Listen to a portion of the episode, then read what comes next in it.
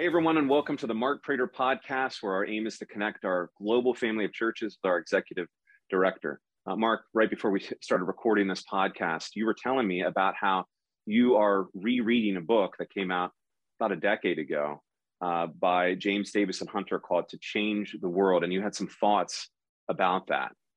Talk to us. I just finished rereading the book. I, I, read it. It was published in 2010. I think I read it in 2011, spring of 2011, I think if I remember right. And uh, it's fascinating to read uh, a decade or so later now.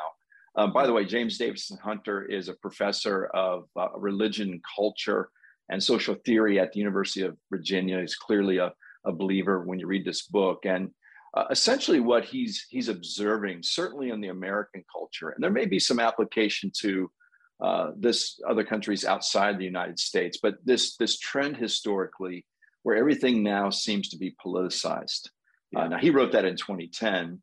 Is that more true today? I, I don't know. It could be, but certainly yeah. we feel the effects of things being so political. And the members of our churches who sit in our seats uh, in our churches each week, they feel the effects of that. They might even say we're more polarized as a nation than ever before. And so he just kind of walks through a history of how evangelicalism has responded to that and and uh, speaks to the Christian right and to the Christian left and to the neo Anabaptists, as he as he uh, calls them, which would be like the, the Mennonites, and right. is asking the question: Have they really been able to change the world? To go to the title of the book, and and he then offers an alternative way, which he calls faithful presence, and uh, develops what he calls a theology of faithful presence. And uh, he says on uh, page two forty three at root, a theology of faithful presence begins with an acknowledgement of God's faithful presence to us.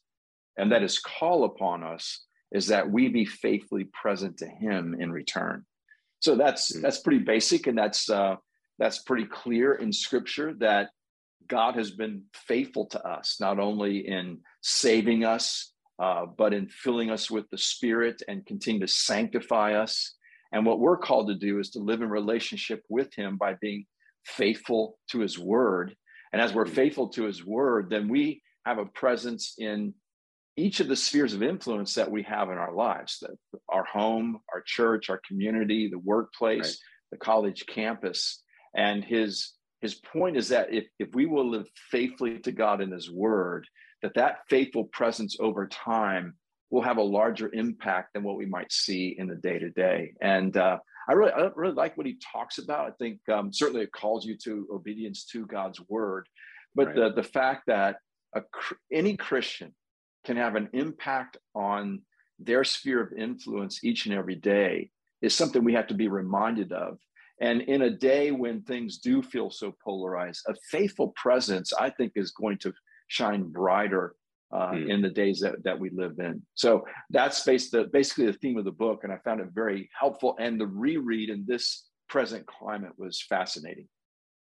Yeah, that's excellent uh, and instructive, especially for us as pastors as we uh, encounter each week uh, church members who are living in a politically charged environment at all times. It seems like, and oftentimes struggling with anxiety and what can I do and uh, f- feeling helpless in that, to be able to, to tell our people, um, here's what you can do. You can be faithful to God in, in the various roles that He's called you to. We can all pursue faithfulness. We can't necessarily change uh, the structures, political environment, but we can all be faithful. So I, I, I do, uh, I do love that. But how, how do you see that working out in churches in Sovereign Grace? Yeah, I think the, you know, for, for an individual church in Sovereign Grace, how a pastor leads his church through political issues, I think is a very localized issue uh, because different churches and different locations are going to have a different mix of people that may hold different political um, perspectives, or you may be yeah. in an area where the political perspective is fairly monolithic.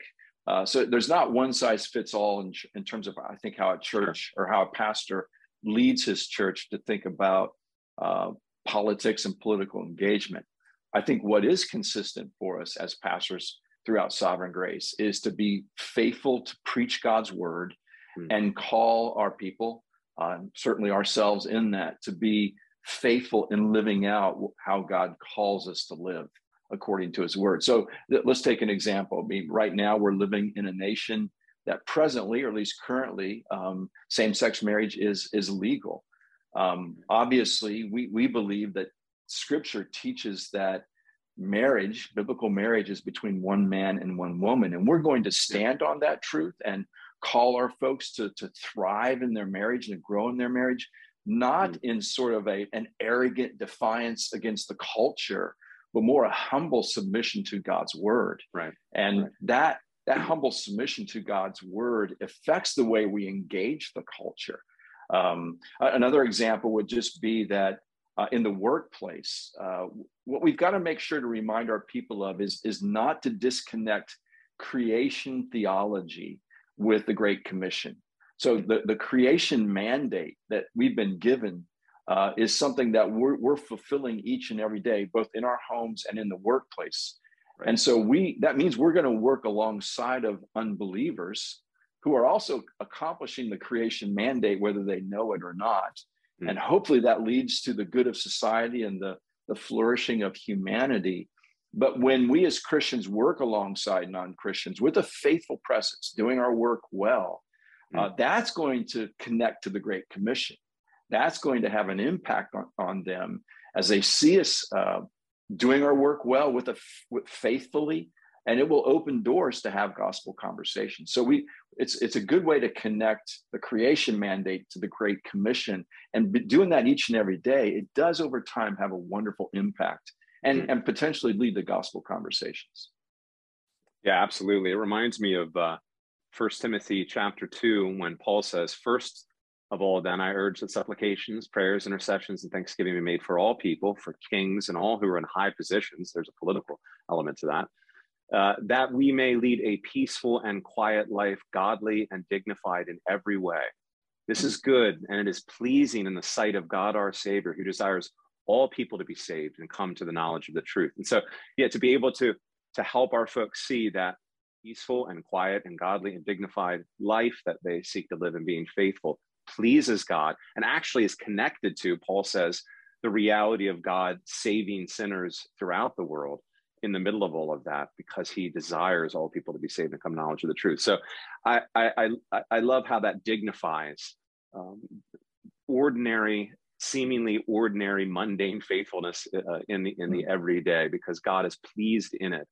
Uh, and he and somehow in his plan of filling the earth with his glory in advance of the gospel is using ordinary faithfulness uh, from mm-hmm. faithful Christians. So mm, Amen. thanks. Thanks for your thoughts, Mark, and thank you for watching or reading. We'll see you here, Lord willing, next week. Bye for now.